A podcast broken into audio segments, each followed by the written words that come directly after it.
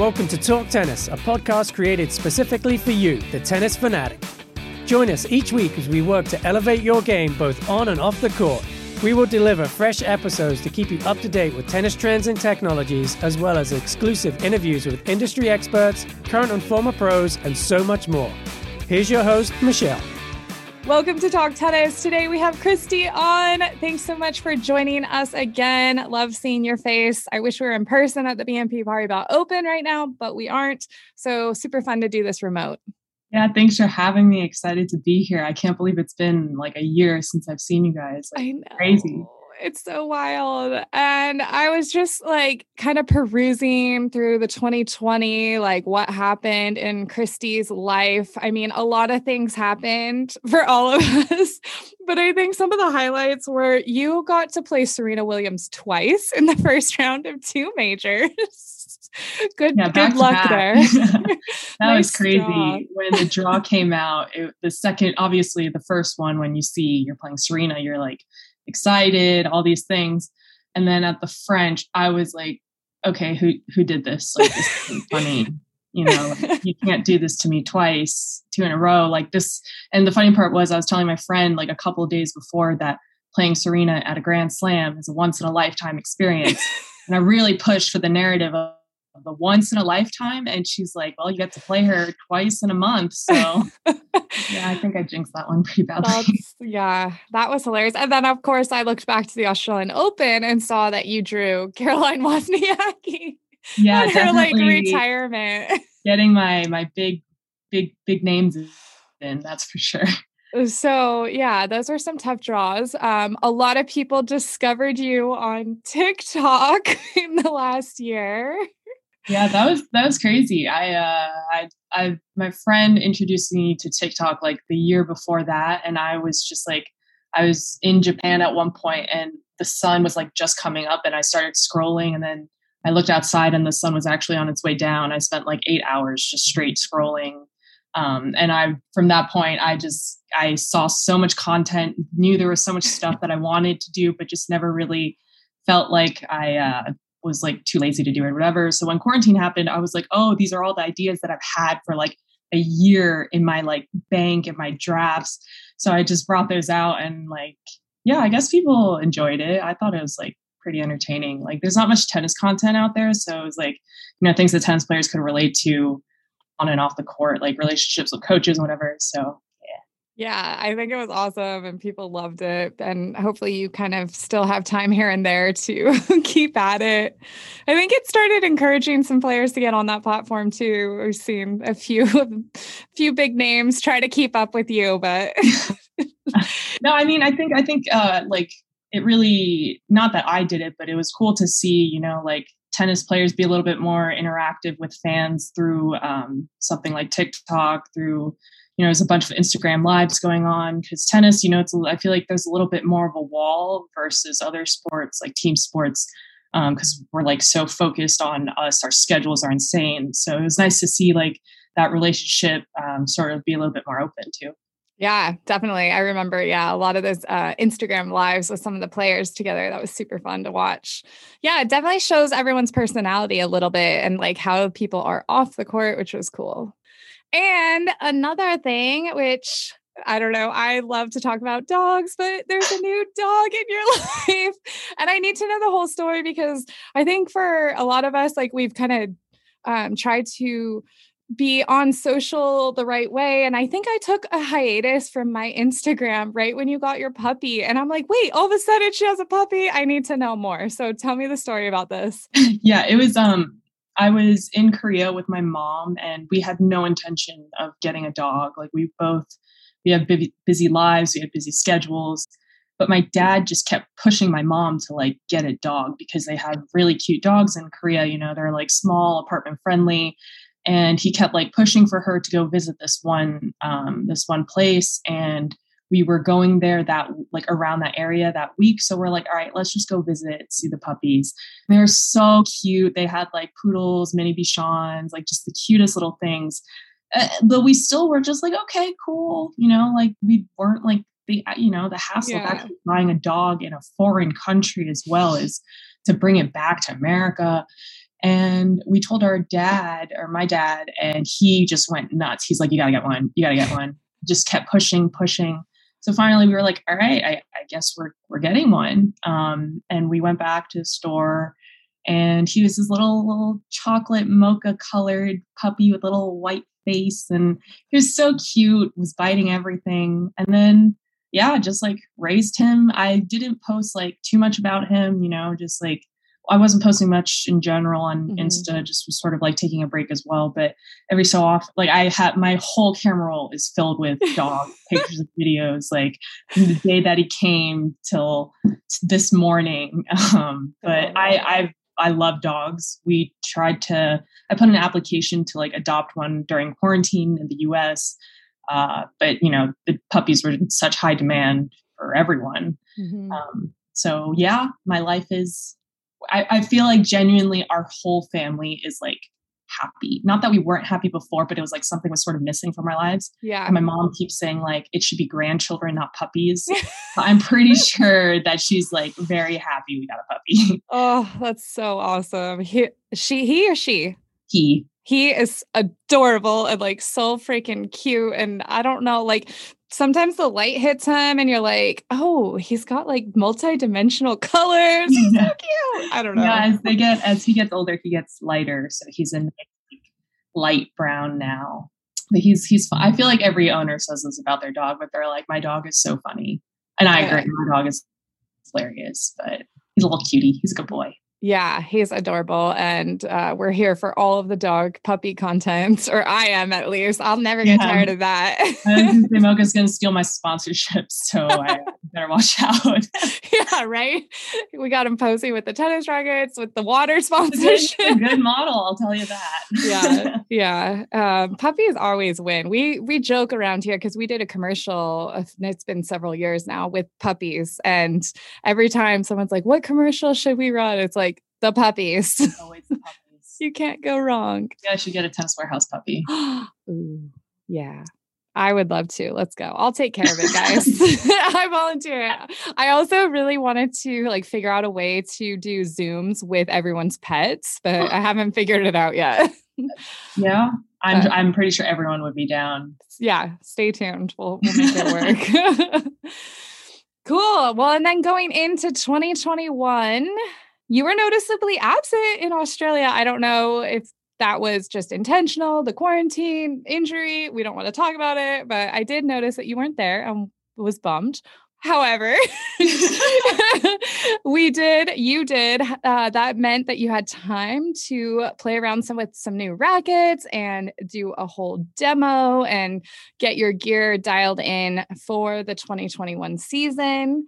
Yeah, Well, I just want to say, like, I'm not like hiding anything. Like I just hit a wall, like with the travel, the, like the stress of the Corona, like the testing, everything. My anxiety was an all-time high. I was just not happy with where I was. And, the thought of going to Australia, having to do another sort of, trying to like focus on tennis, do a quarantine. I didn't even know where my ranking was at that point, but I said, I'm just going to take a break. I don't know when I'll be back. But yeah, I think that was probably one of the best things for like my mental health as well. Obviously getting a puppy really helped that as well. But, spent 3 months in Korea with my mom, had to do a 2-week quarantine, but that's easy when you're not trying to focus on playing a tournament. And just like had a really good time. It was a really good break. I've come back a lot more mentally refreshed than when I left. And yeah, I was like very keen on trying different rackets, also, shoes, as you know, but it's an ongoing process. But yeah, the rackets was like, we talked about, I had a couple rackets in mind, some of the models I've already used, just newer updates. I actually used the Pure Drive Plus when I was in high school, and I was like, I wonder if I still would like that racket, So just kind of threw that in the mix. I've been sticking with 98 frames since college, so probably since 2010. So also just kind of wanted to see how 100 frame would feel. Got everything. What was it? We did the Radical 98, the Pure Drive 100, Wilson Blade 98, and Yonex Ezone 98. and got them all weighted kind of how I wanted, strung them up all the same tensions, and then was like a little bit overwhelmed at first because I didn't feel like one racket stood out to me. And I was like, oh, maybe this was a bad idea to use like all four at once. So I just kind of like picked two and would kind of play with two for a day and pick one that I liked better and then move that on to the next day. So I did the Yonex and the Babolat the first day, liked the Babolat better, then did Yonex and Wilson, the Babolat and the Wilson, like the Babolat better, and then the Babolat and the head, and was like, oh, well, I guess that wasn't that hard. Yeah, I was pretty happy with it. Okay. So I'm going to get like nitty gritty because our listeners love to really like get dialed in and want to know exactly why a player chooses what they choose. So just for reference, Christy was using the Pure Strike 98, the 16x19. Before this, I think you might still be working on string setup, but I will forever be working on string setup. Like, yeah. So I've just kept the string the same, Luxilon Alu Power in main and Element in the cross. And what's your tension on that? Around 53. Okay. Here in Monterey would go up probably to like 57, 58.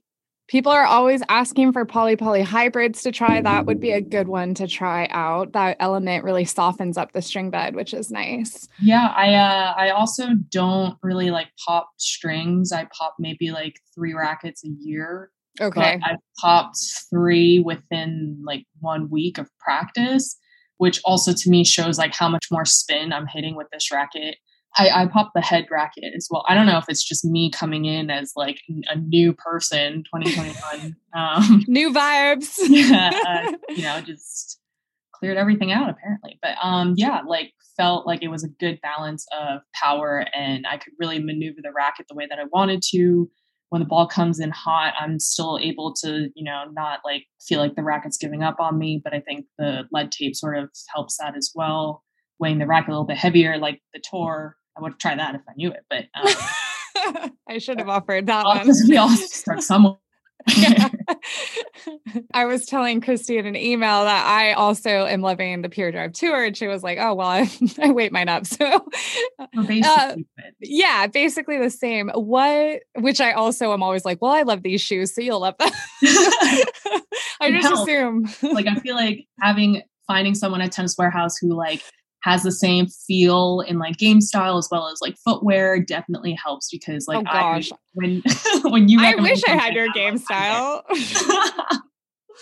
That's what I was going to say. I don't know if this is like a secret, but would you mind giving like what you prefer to weigh your racket out to, like what the specs are? And if not, that's fine too. I actually don't know. I brought them in. The person knows like how I asked for the same balance, like, yeah, but just wanted it a little bit heavier. It's probably a couple, maybe like 10, 15 grams heavier. Like it's on a sheet somewhere. I feel it and I'm like, yes or no, like it's too heavy. It's too light. I'm like Goldilocks pretty much. Just like, I don't care what the number is, just like, right. Yeah. Those players. Yeah. Yeah. We either like yes or no. Usually it's there's no like in between.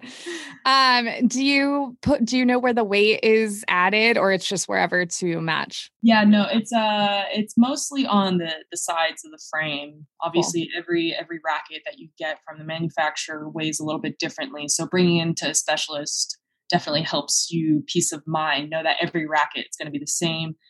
Visually, some of the lead tapes are a little bit longer. So if that messes you up, don't do it. But for me, it's like, I trust him and I know that every racket's going to feel the same. So some of the rackets lead tape is a little bit more in the center of the racket. Some of them are a little bit more towards the head, but they feel great.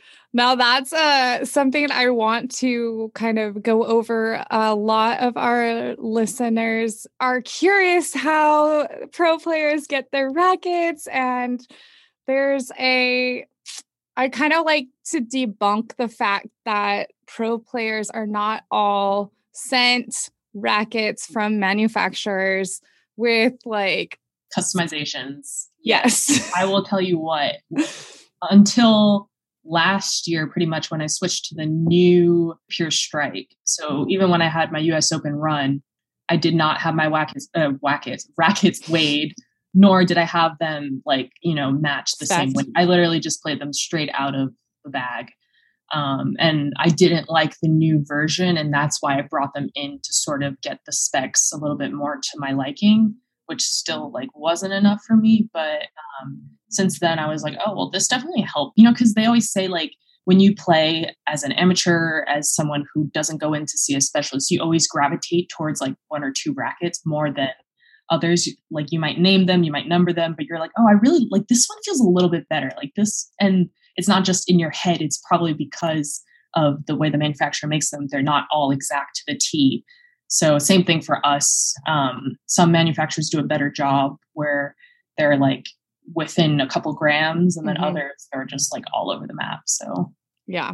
And also Christy got her rackets from Tennis Warehouse. So they were shipped out of our warehouse to her. They did not come from Babolat. Babolat didn't put anything special under the paint for her. It's not a different mold. It's actually the exact same Pure Drive that the rest of you can buy and play with also. So that's another thing that we like to debunk, because a lot of people assume that if you're a pro player, you're playing with rackets that are only accessible to pro players.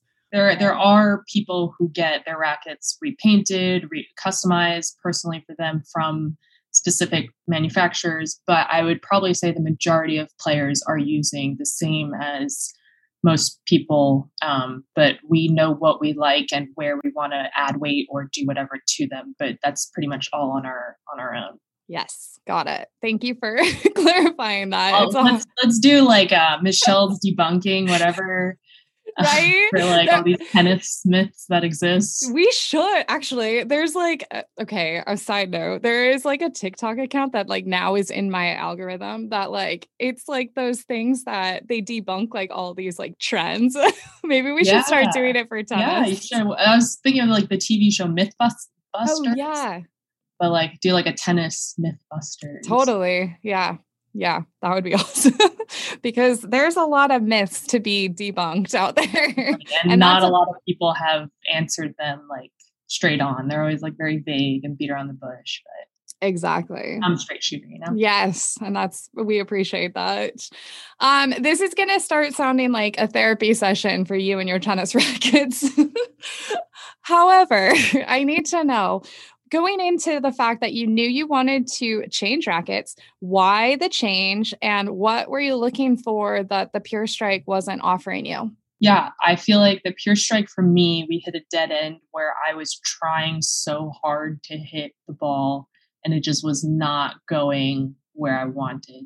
So first, I asked Michelle, maybe it's a string, maybe because I like the 98 frame. Usually I like the older version of the Pure Strike. So I asked her to send a set of some gut to try and see if maybe that'll help me. I know it's very popular with a lot of players. I tried it. I'm like, no, it's definitely the racket. So yeah, this was trying so hard and was really forcing it, which as anybody who plays tennis knows, the harder you force something, the less it's actually going to go the way that you want it to.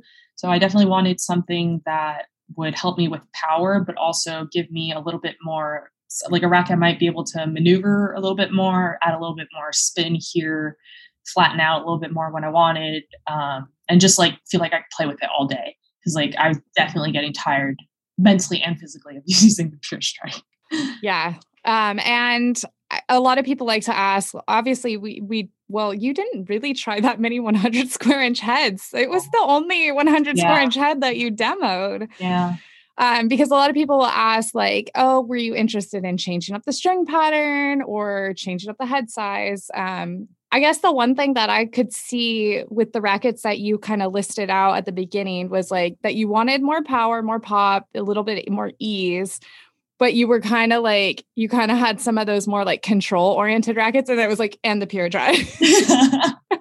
Yeah. Well, so I've literally, other than the Yonex, I've used every single frame at some point during my past 10 years. And I just didn't like the updated version. So I knew that, for the most part, I will feel comfortable. It won't be something crazy out of my wheelhouse.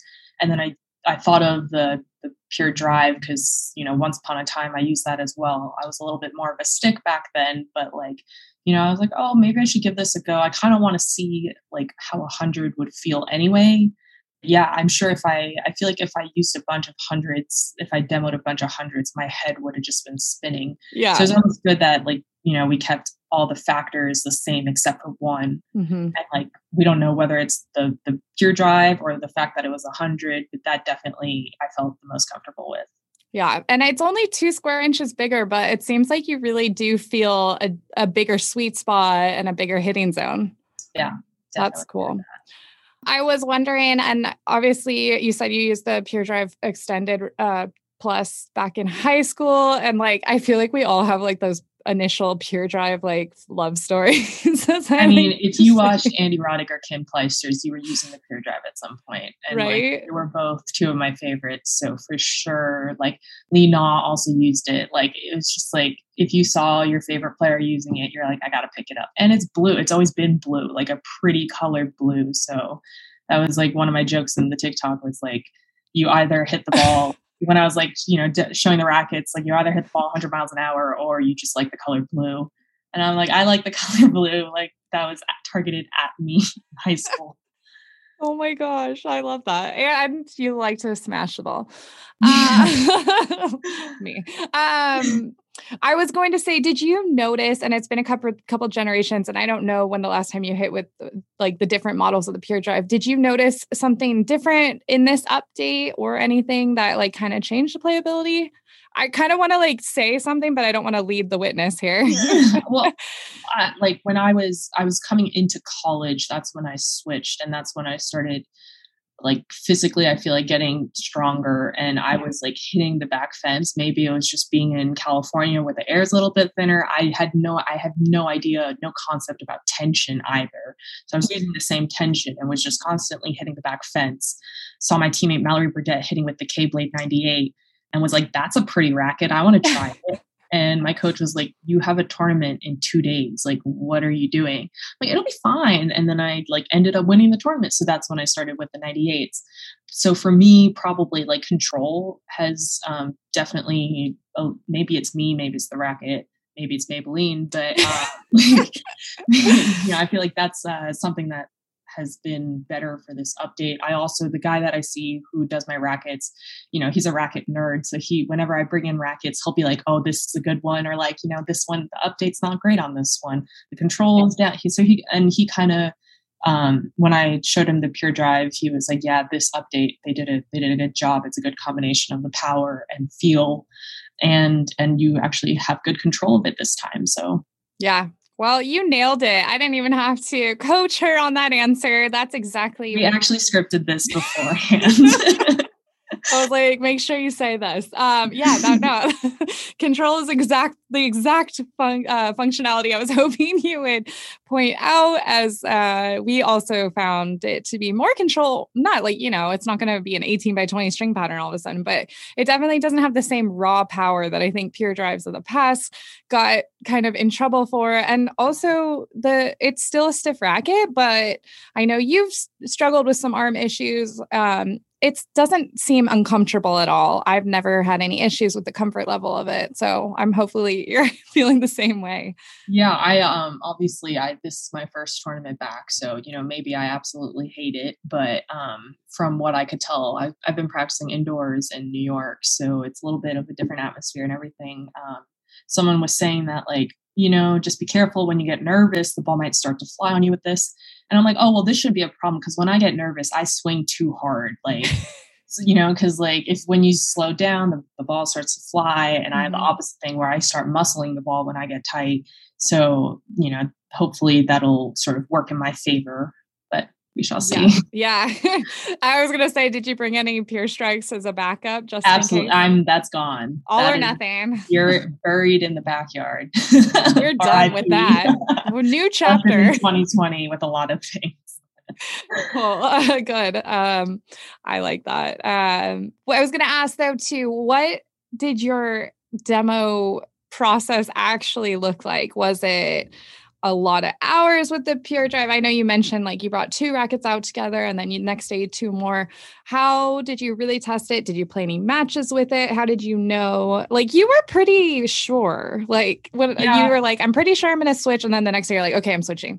Yeah, it was, so that day was we had some problems with weather and everything. So I didn't get as much playtime. So I had to sort of speed up the process. But luckily, like my coach and I were on the same page where, it was kind of the standout. Like it wasn't particularly close once I started putting a little bit more time with it. Obviously it's a little bit of a different feel than something that I'm used to. Mm-hmm. But it really helped me put, like I flatten out a little bit too much. So for me, it's good to like add that little bit of extra spin, which I wasn't getting on the other rackets. And when I emailed you, I had like one more test day of using the Radical and the Pure Drive. So I was like, I'm pretty sure I know what I'm going to use, but just want to make sure this isn't like, I don't want to like say I'm switching and then be like, just kidding. Like I'm back. That was, it was good when I was standing in the middle, was playing points, slice, volleys, serves. We covered all the basics and was like, yeah, you know, I think there's a certain point where you reach where you just have to trust the racket and like your feel, you know, at some point it's probably not the racket, it's you. So I feel like the racket's done as much as it could to this point, and now it's probably just up to me. And how much feedback did your coach give you, or what was his input? Very little. We're big fans of less is more. So yes. Like he wasn't saying anything. I was just going through the rackets. And I think it was like the second or third day where I was like, I think it's going to be the Babolat. And he just didn't say anything. And then the day that I used the head and the Babolat, I was hitting with the head and he's like, how does that feel? And I was like, honestly, I think it feels pretty good. Like the head Radical, it feels actually quite nice.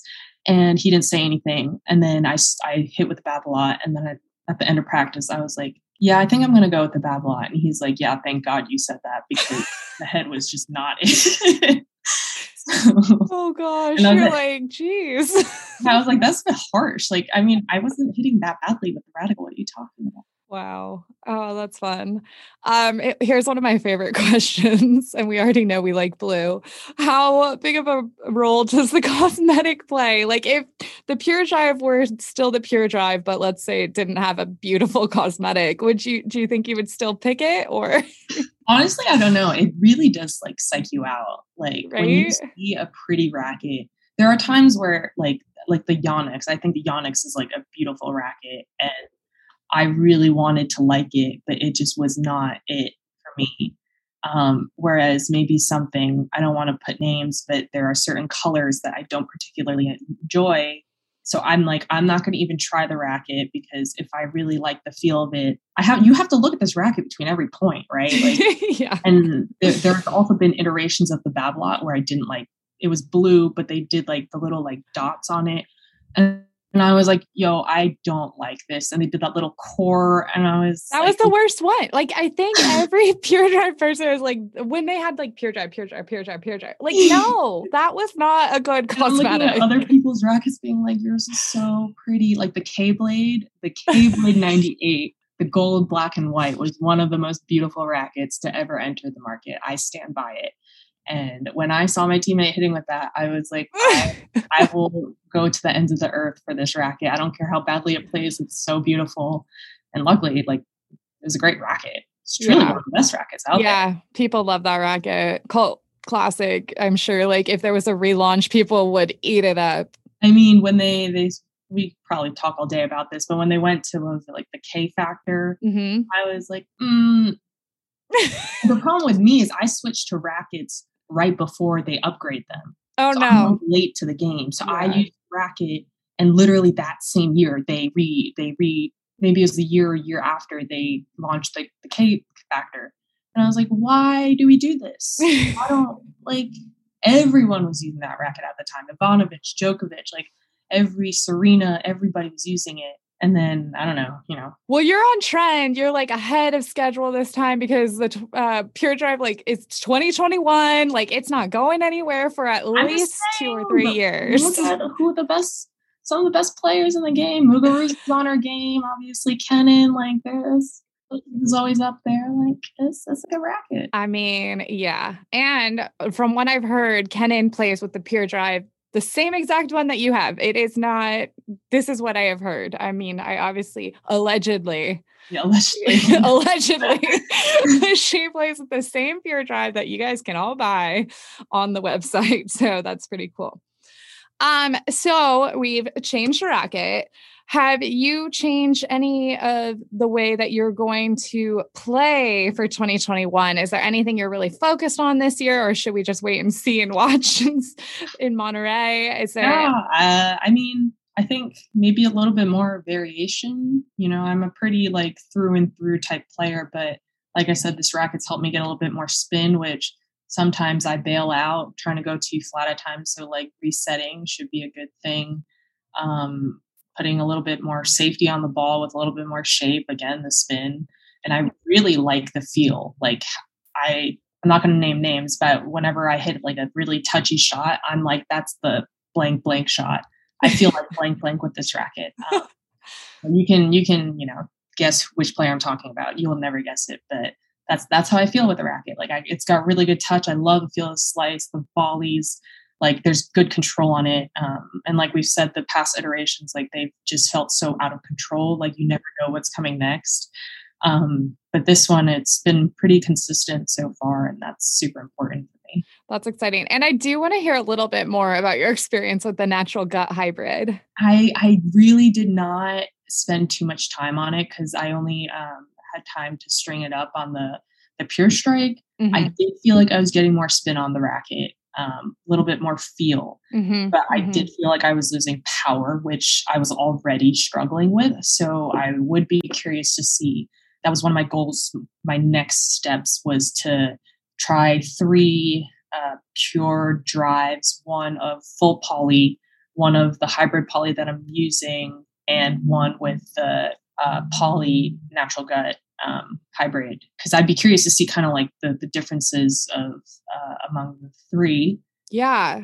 Would you, I mean, so now you're basically back in season. So would you consider trying that moving forward? Yeah. Like finding time to. If I have like a week or 2 at home, I would definitely, because like it's something for me where I just know right away of like, yes or no. This isn't like, let me work on it. It's either. If it doesn't feel better than what I'm using right now, it's no. Okay, cool. I think I hope that I really want you to try that actually, because I think, well, natural gut, first of all, is going to be such a good option for your joints and your arms and all of that. So like always putting that foot first. Also natural gut, like it should be like a more powerful response but I guess it all depends on like what you strung it with and what the tension was at. So I think, I mean, it would be, I'd love to see you do that 3 side by side and then go from there, because as you mentioned, it's popular amongst many players, obviously, again, for that softness that it brings to the table. So. Yeah, I'm always curious. I'm not trying to like follow trends or what people do, but when I see enough people doing something, I'm always curious to see, like, am I missing out on something?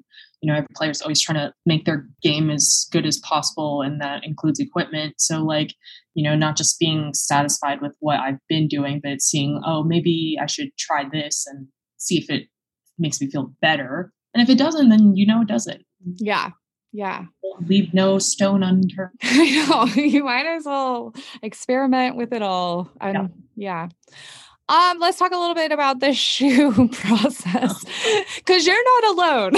Let me tell you that. Good. I was actually thinking, I see so many players when they switch sponsorships and they're just using the new brand shoe right away.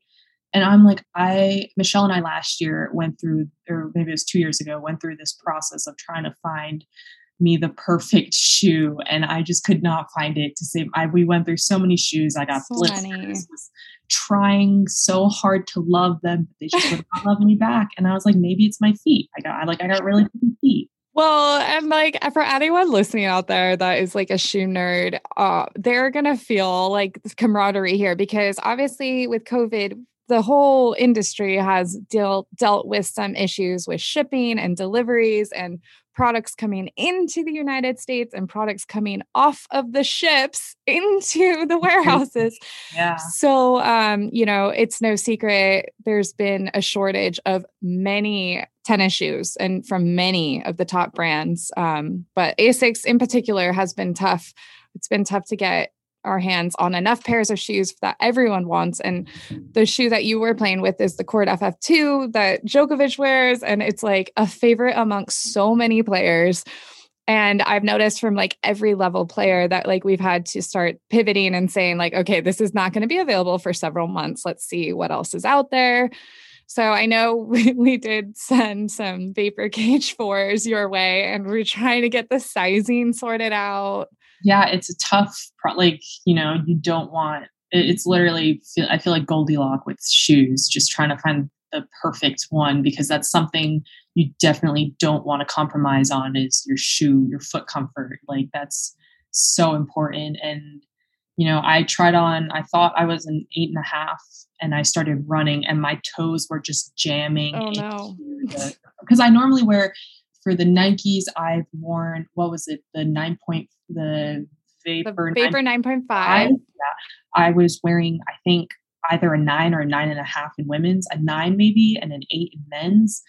I like the men's version better because it was wider. But so I tried on the women's 8.5 for the Vapor Cage and my toes were just getting slammed. Then tried the men's 8s were too big. Like the shoe was too long. My foot, like I could feel my heels sliding like when I was running. So I tried the 7.5s, but still like, it's hard to tell because it's not just like walking shoes where you put them on and you're like, ah, this fits. It's like, you got to move. You got to really go for the sprints and hit them hard. So it's not until you go on court where you're like, yes or no. Yeah. And I sprained my ankle many years ago. So I'm very picky with sliding. So if I don't feel 100% comfortable with sliding, I won't. And like with those, I know they're great sliding shoes, but I didn't trust them quite yet. So I didn't get to slide. So I can't comment on that. So I took a little bit of a break from the Vapor Cage, went back to the Court FF2s, and I was like, this is literally the golden shoe. Okay. I'm like looking right now, like how's our stock? Like, do we get any in? No. Well, so the good news is, there's this one and then there's Miami and then it's clay season. So, I don't know if that's good news or bad news. I was like, not good news. No, I'm just kidding. Well, so, and then grass. So, you know, there's a couple months before I have to sort of recombobulate and we have to scramble again. But for now, you know, we'll see how everything goes. Hopefully they come back in stock and everything. Also, this could be good news. I recently was telling the story how you showed up at BMP a couple years ago with like your last pair of men's Vapor 9.5. And I was just dying. But there's a new Vapor that's coming out. So maybe we'll try that in the men's size, I think, because it sounds like it's a similar fit to the previous Vapor. So that could be an option too. So yeah, I really struggle with updates. So when they went from the 9.5 to the 10s, I was literally like Bambi on ice. My feet were skidding beneath, like anytime I would split step, my feet would skid. And that was on Indian Wells course, which are probably the greatest courts. Yeah. So if I was sliding on there, imagine what I would be doing anywhere else. Okay. Disregard what I said then, because it's the exact same outsole. As you know what? Like, so I switched to it right at the beginning. And since then I've heard they like sort of adjusted them. So they have a little bit more traction. That's what I've heard from players, but I've never revisited that shoe. Okay. So maybe we'll go with a revisit. Yeah. Yeah. Just, you know, like the Babolat Pure Drive. Why not the Vapor? Whatever. You never know. No. Yeah, I know. I was going to, it is definitely like for everyone else out there that also is like feeling the pain is like, I just ordered these shoes. You know, when you like order something and you're so excited for it. And then you like, especially shoes, you put it on and it's just, it's not what you wanted. It's so frustrating. And you try to make it work. Like, yeah. So I bought these pair of like sandals and I was like, they didn't have my size, but I was like, I'm going to make it work anyway. I bought a men's 9. I'm a women's like 8 in normal shoes. No, I looked like I had clown feet. And I actually wore them out one day and I was like, the shoe was like folding because they were just too big. It was embarrassing. It was honestly embarrassing. So I've also done the opposite where like I wear women's 10 and I'm like, oh, I can fit into like an 8.5 women's shoe. It's so cute. It will be fine. And we're all like Cinderella out here. And then like us tennis players, like just have the mangled up feet. And it's like your toe box is like shaped all special. And like our friends that don't play tennis are like, oh, look at your feet. It's like, yeah, you know what? I'm going to put a plug out there. It's not my plug, but if you're not playing tennis and it's weather appropriate, wear sandals because you need to air out those bad boys. Do not throw on running shoes. You're just keeping that moisture in there. Your feet are going to get grosser. I like to think like my feet are relatively okay. And that's largely because I wore Birkenstocks 23 hours, 7 days a week. Like that 1 hour that I'm not playing tennis, I'm wearing Birkenstocks, obviously weather permitting. Those are back on trend too. So never left, Michelle. I was just going to say, left. I feel like I like can see you rolling up in Birkenstocks. Like I have been wearing Birkenstocks since middle school. Like Dang. Which would go to high school when it's snowing out wearing those things. My mom bought me a pair of clogs because she was so like mortified that I was wearing sandals in the winter in the snow. Yeah. That's the thing though about me with the shoes. I am loyal to a fault. And then these companies, they hurt me by discontinuing them or having shipping issues. And I'm like, what have I done? Like I'm nothing but loyal to you. And this is how you work. Someone asked that question the other day. It's like, why are all the brands updating their shoes? I wish I had the answer. I get frustrated too. It's like, why change a good thing? However, like I understand that like the sport's getting quicker and we're all moving faster and getting stronger. So I get that, but also like it works. I mean, I'm going to say you're going to keep buying their products, aren't you? Like that's part of marketing as well. And then, you know, they keep upping the price, new stuff. Like that's the way, that's everything in the industry though. Like any industry, you're never going to find like, unless you're, you know, buying from Tennis Warehouse where you can find like the prints, whatever, like we are re-released like, 1995, like, you know, everything, you know, people talk about their skincare products going out and then like, you know, they don't like the updated versions. I talk about skincare, like how embarrassing. Yeah, like any avenue, same thing with shoes, like regular shoes, they update it and everyone's like, this is terrible clothes. These jeans, they don't make them the same anymore. That's how they make their money, I guess. The one thing that does not change is strings. That stuff is around forever. They never update a string. You're never going to be like, oh, Luxilon just updated Alu Power. No. Yeah. Never thought of that. Right? They just come out with new stuff. They just don't. Exactly. Interesting. Yeah. So that's fun. We definitely got off on a tangent. Technology, computers, phones. Why are they? What iteration? What phone? We're on like an iPhone 12. Why? I was just gonna say, don't make me upgrade. Like, what more can my phone do for me? I can't handle it, guys. I'm getting old. Apparently, it's like I already had to like try and learn TikTok. Yeah, you know the side parts and skinny jeans are now out. Ooh. Yeah, I wear my skinny jeans and all the Gen Xers around here can say, oh, she's one of them. One of those. Yeah. What does the rest of the year look like for you? Or are you taking it like tournament by tournament? Yeah, I the schedule is you got to be very flexible these days in terms of scheduling, in terms of just like kind of ebb and flow with how things are. Like the problem I think sort of with tennis players is we're so routine oriented. So when like a little bit goes wrong, everything sort of falls apart, you know, even something like a lot of people maybe travel normally with two people or more in their team. And there's a lot of tournaments where you can only bring one person. And you know, that could be a coach and a fitness trainer for a lot of people and they can't have that luxury anymore. Which for some people is a huge deal. Other people, it's not. You know, you see kind of how players adjust during these times. I clearly did a terrible job. I just completely melted. So hopefully, you know, I've learned a little bit and like you just kind of go with the flow of things. But I'm like really hoping that grass season is on, because that's, you know, something I think all of us missed last year was not only Wimbledon, but just seeing players on grass. There's, you know, it's such a unique like part of the year. It's so special. And to see it get canceled, like it really does hurt. Yeah. It was like, I feel like I'm having like a similar moment to you, because like, it was cool to see Australia happen, but there was definitely like some pain points. And, you know, if you were there for a couple tournaments, you were there for over a month. And I can see why a lot of players opted out to not go. That's a lot.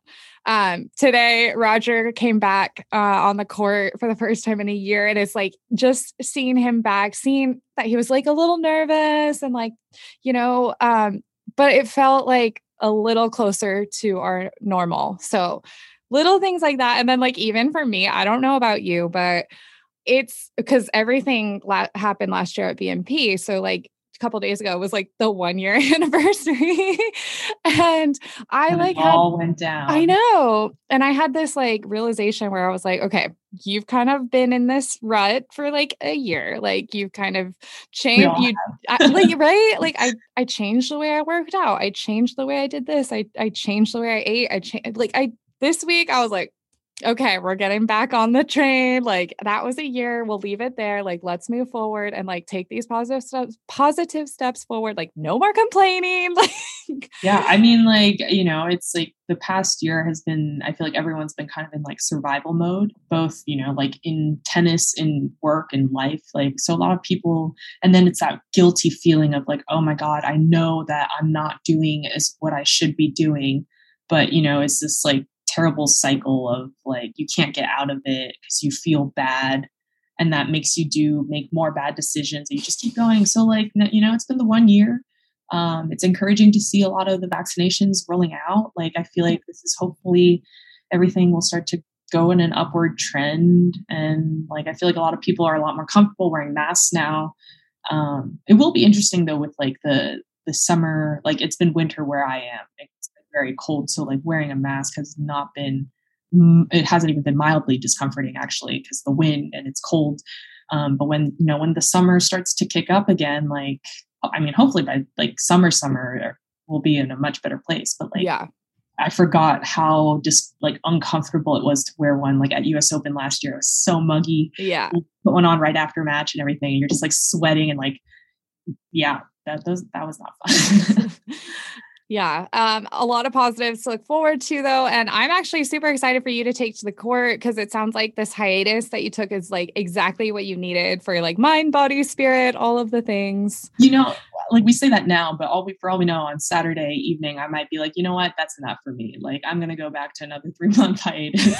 Like, one match is good enough. Like, I'm going to go hang out with my puppy. I honestly, he might start traveling a little bit. I was going to ask. Therapy dog. Like, he just well on planes. He came all the way from Korea. Didn't complain. That's awesome.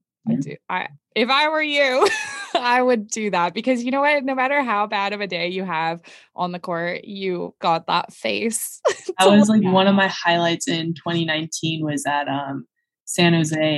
They had a day with the Humane Society, and like everyone got to like walk a dog or bring a puppy onto court.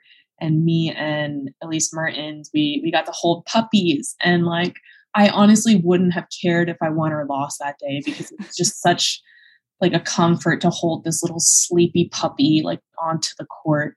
You had like Amanda Anisimova, like the dog was like dragging her in directions because it was a bigger dog. Like, it was just like everyone was so happy. The like atmosphere was when there are dogs present, you could tell the mood is so much lighter and happier. Yeah. So coincidence, yeah. I think not. Exactly. More dogs. Our podcast shot is just going to be a dog shot. We've told the WTA there should be like a doggy daycare somewhere, like where we can just go in and like have little dogs, local dogs come in and just play with them. Oh like, my gosh. Someone's got to make that happen. I mean, like they talk about therapy dogs, but like, it's a real thing. It's a real thing. Yeah, Sasha Zverev adopted one like on the spot in Miami a couple years ago. Oh, that's so cute. You know? Yeah, it like lowers your heart rate. Like I don't know, dogs are just the dogs. I really keep tabs, like better tabs on like player and like dog relationships than I do than like what's actually happening on court. So that's probably healthier too. Well, is there anything else that we should cover? Like, I don't know. How things been for you guys? Good, actually. I mean, well, you know, I feel like this has been everyone's year or whatever this is. It's been really cool to see a lot of new players in the sport and a lot of players come back into tennis. So that's been super exciting for us. And then another thing that's been awesome is like there's a bunch of new products that are actually performing really well. Like I was going to ask how the play testing's going. Yeah. So like the Pure Drive, like, you know, like there's all these new products that like people are excited to play with and shoes that people are excited to try and all of that. So, you know, it's been challenging. Luckily in the US, we've been operating functionally like without any issues. Like everyone's been super safe. We all wear masks when we're in a room with other people. But our team in Europe has dealt with some like lockdown issues where like the tennis courts got shut down for a long time. Right. And they're coming out of it. And the weather actually has been really nice in Europe right now. So they're normally like in snow. Right, and they're like able to go outside and play tennis, which like never happens. So yeah, I remember like even in the beginning of quarantine when everything was happening and all these businesses were closing, whatever, you guys were like, obviously we've had to like scale back, but we're still putting out, if you guys want to demo rackets, if you want to buy stuff, we're still, and like, I feel like a lot of people, especially during that time, were like picking up tennis. So it was like so great to see like the support, not only from like, you know, people picking up like rackets and stuff, but also from you guys. It's like one of the top, you know, like distributors, like to be able to say, hey, like keep it up, like let's help each other out. Like that made me really happy to see like you guys not just like be like, we can't, you know, like we have to shut down completely. Like that made me very happy. Yeah, thanks for saying that. We're lucky that, you know, yeah, I think this is a group of people that are pretty diligent and we love the sport that like we wanted to make sure whatever it took. I mean, of course it was so awkward at first. We all were working from home and stuff like that. But even me, I know I would go out to the public courts on the weekends and it was packed with players. And it was such a cool thing to see because I think we get so like in our bubble at Tennis Warehouse. But then all of a sudden I'm like, oh my gosh, that's so cool. And like, he's playing with his girlfriend and she's obviously never played before. And like, there's a family of four over there. And yeah, it's been really fun to watch the sport kind of progress and see, you know, people fall back in love with it or fall in love with it for the first time. For sure. Yeah. Not only like at the, you know, professional level, but just like at the grassroots of it. It's just like people have all this time. Like you have, it was one of the first approved, like, you know, social distancing sports, like, and it's just so great to see, like, you know, like you said, families, people of all ages, like going out there of all levels and like, yeah, like truly, like what a special sport this is to be able to play like anywhere, anytime, at any age. Yeah. And like, so we're trying to do our best to speak to every level player. So if anyone out there has anything specific that they want to make sure that we help, educate on our side. But yeah, it's been like, I guess it sounds cliche, but like truly we're like very lucky and grateful that our sport has, you know, we're starting to see it all open back up and professional tennis back. Thank God. I feel like it's so silly, but like little things like watching tournament, like even having the Australian Open a couple weeks later, it was so weird to just like not be in January watching tennis in Australia. Yeah. How about like Oz Open was like one of the first to really like there were actually like a lot of fans, like there were some at French, but to actually see, you know, like, and not see masks like in the crowd, like, cause they've obviously done such a good job, but like from what I've heard, that atmosphere was like such a welcoming feeling, especially from the players. Cause they were like, we've missed this. Like this is such a huge part of the reason why we play. So to feel that tiny bit of normalcy again was like really special. Yeah. I am so impressed with like how Australia handled everything. And at first I didn't realize why the 2-week quarantine was so essential. And then I was like, you know, like, okay, yeah. I see. And I mean, even like they had that one scare and it was like an employee, I think at a hotel or something, but like they handled it super well. And like, yeah. All I can say is Craig Tiley is probably like, what is going to happen in 2022? Because like last year with the fires, like, I know. And then we thought, you know, this year, like, okay, you know, with the 2-week quarantine, like everything's going to be good. What could go wrong? And then it was like, ooh, I did not envy him for the period of time. But he, I mean, like, you know, they got it done. They had a great warm up tournaments. They had a great Aussie Open and post. They had a little, the WTA had a bit of a swing there. So it was a great opportunity for those players to be able to really make the most of their trip. For sure. Are you excited to like kind of see your friends again? I feel like this is kind of like a back, you know, like back to school. Yeah, no, really. Like it's been so long. Like I've kept up with them, you know, on social media, texting, whatever, but it's just like, you know, I'm still pretty like not hugging, you know, like, but just like to be able to see faces and stuff, like that's gonna, that definitely, that's also a huge part of the tour for me, is like being able to hang out with my friends and see them, and like even just to go watch their matches again, like that makes me happy. And like to go support your friends, like it's a cool like camaraderie sort of feeling, especially when you don't travel with the team.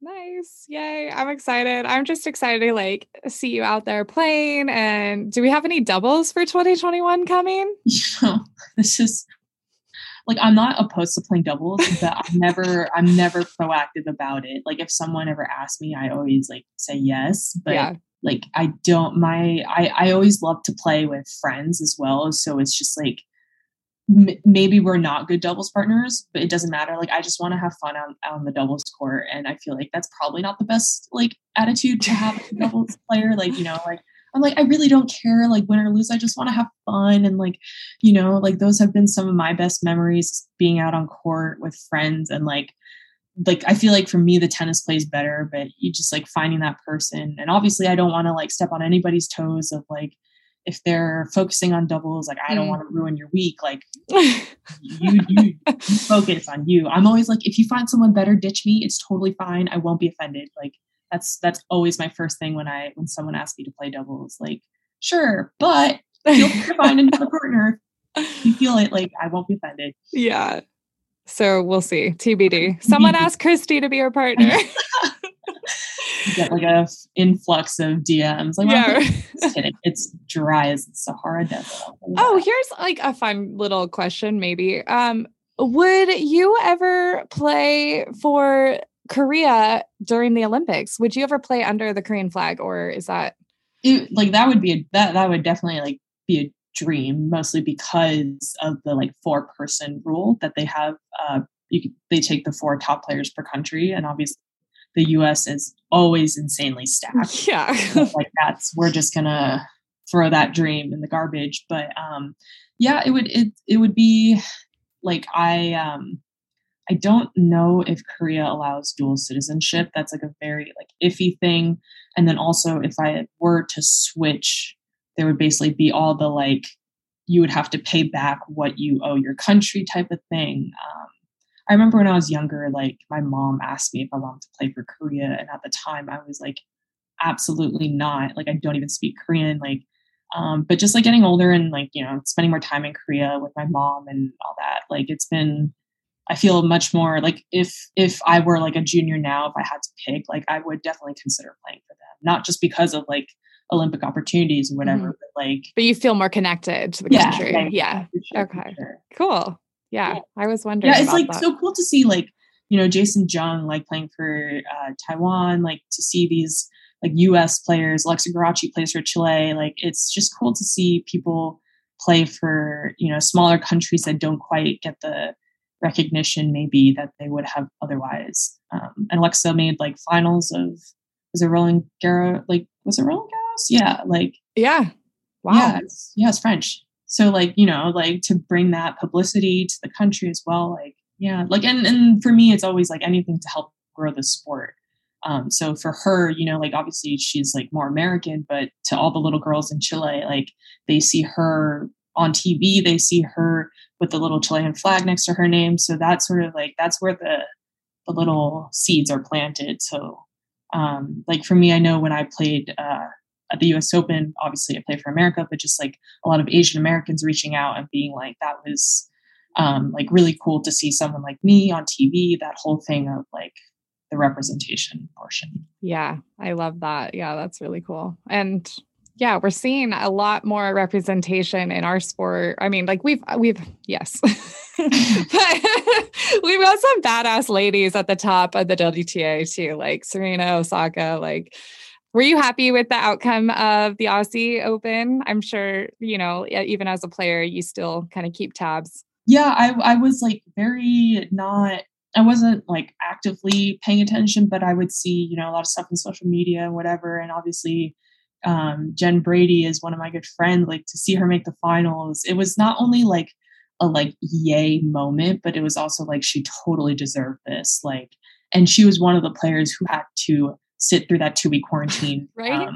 So like really like for her to be able to come out, I think she had a rough first week, but after that, it was just like, you know, she worked so hard, like to see her, those efforts pay off was like so awesome.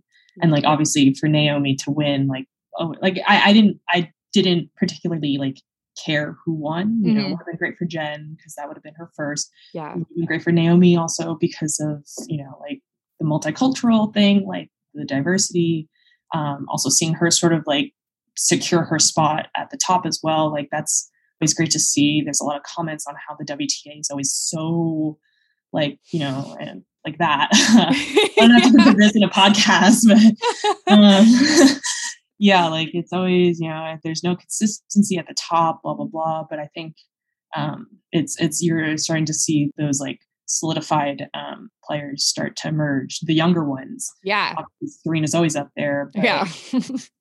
Yes, I would know. I experienced that.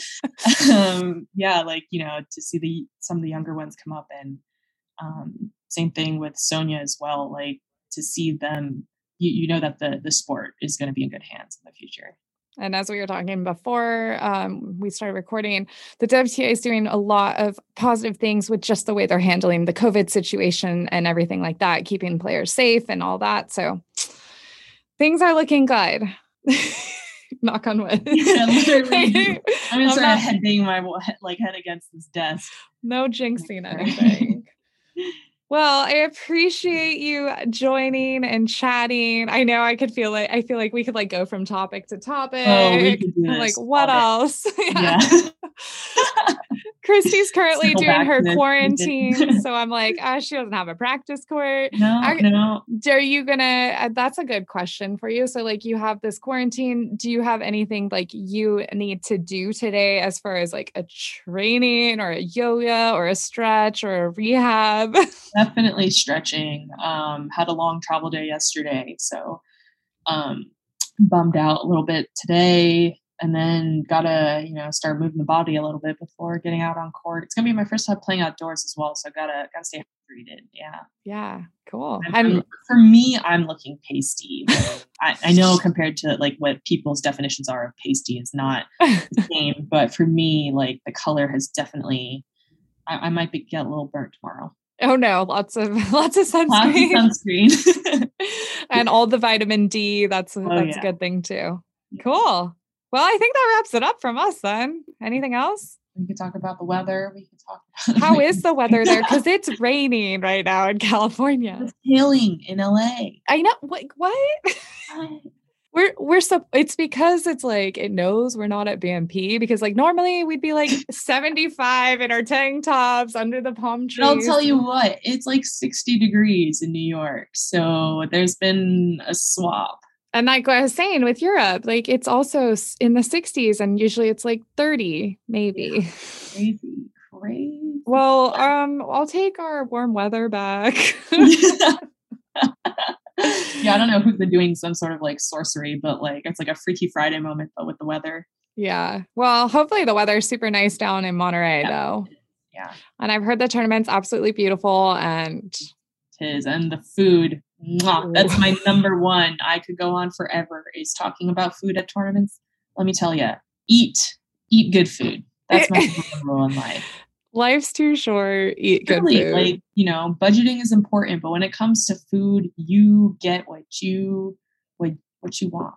So do you have room service tonight, or are you getting like a Uber Eats? We do.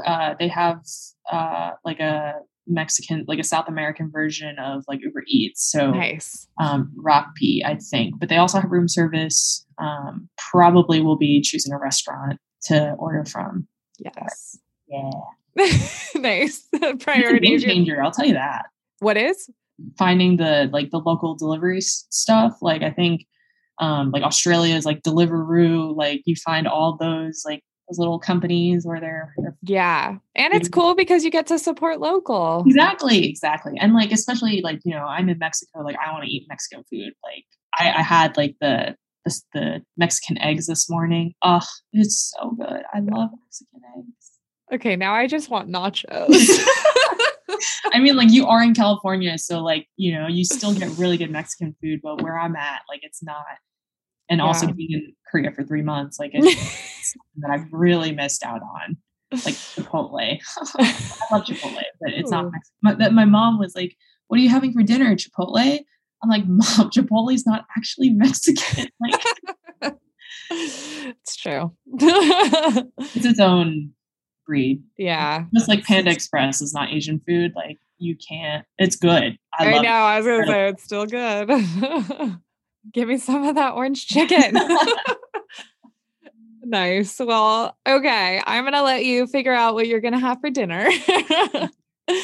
Thank you for joining us. Where can everyone catch up with you on your social channels? Instagram, KON1, Twitter, Christion.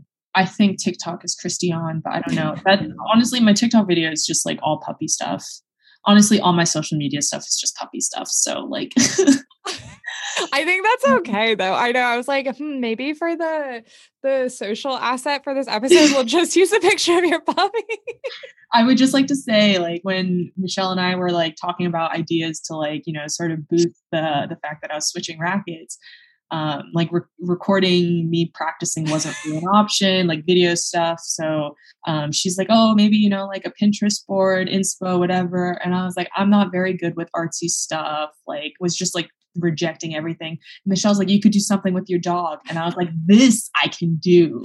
This I definitely can do." You nailed it. And then my friend who like takes really good pictures, and edits them, she came over, we masked up and got Mocha to sit pretty. He loves new things. So he was all excited about the bag and the racket. Very curious about the racket.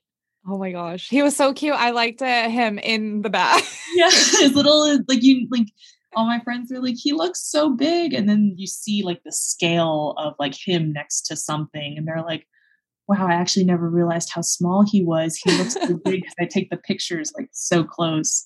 But yeah. He's still like little baby. Oh, I shared it on mine because it was so cute. And then I like sent it to everyone internally and everyone's like, "Oh my gosh, it's the best." And then even like my friends that like have no interest whatsoever in tennis was like, "Oh my God, that will get you into tennis, pup." I'm telling you, Mocha's going to be sponsored by Tennis Warehouse. He should be the face of Tennis Warehouse. I mean, we're here for it.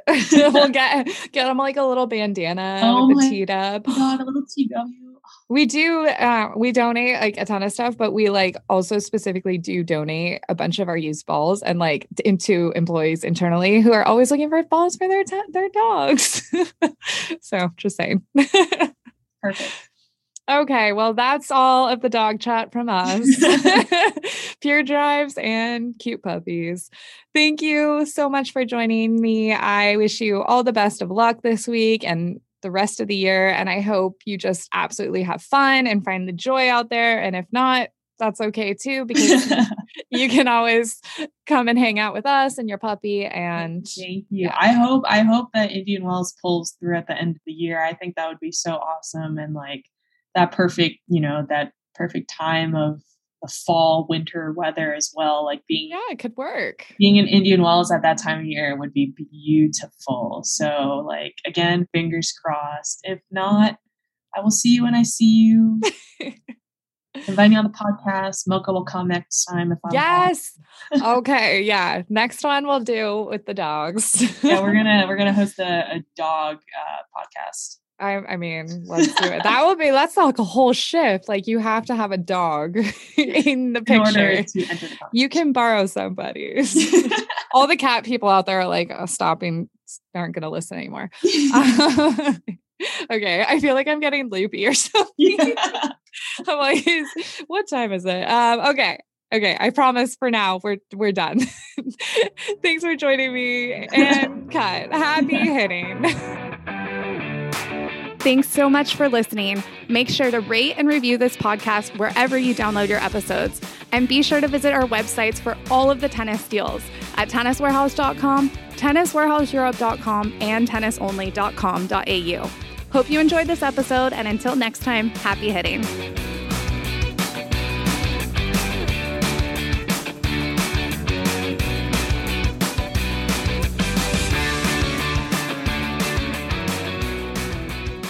I just start ordering dog stuff with the logo.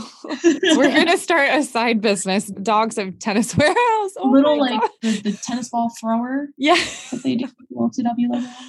Okay. This is the black hole that we are entering. The marketing team's going to hear this and be like, you know, your privileges are revoked. Michelle's podcast gone.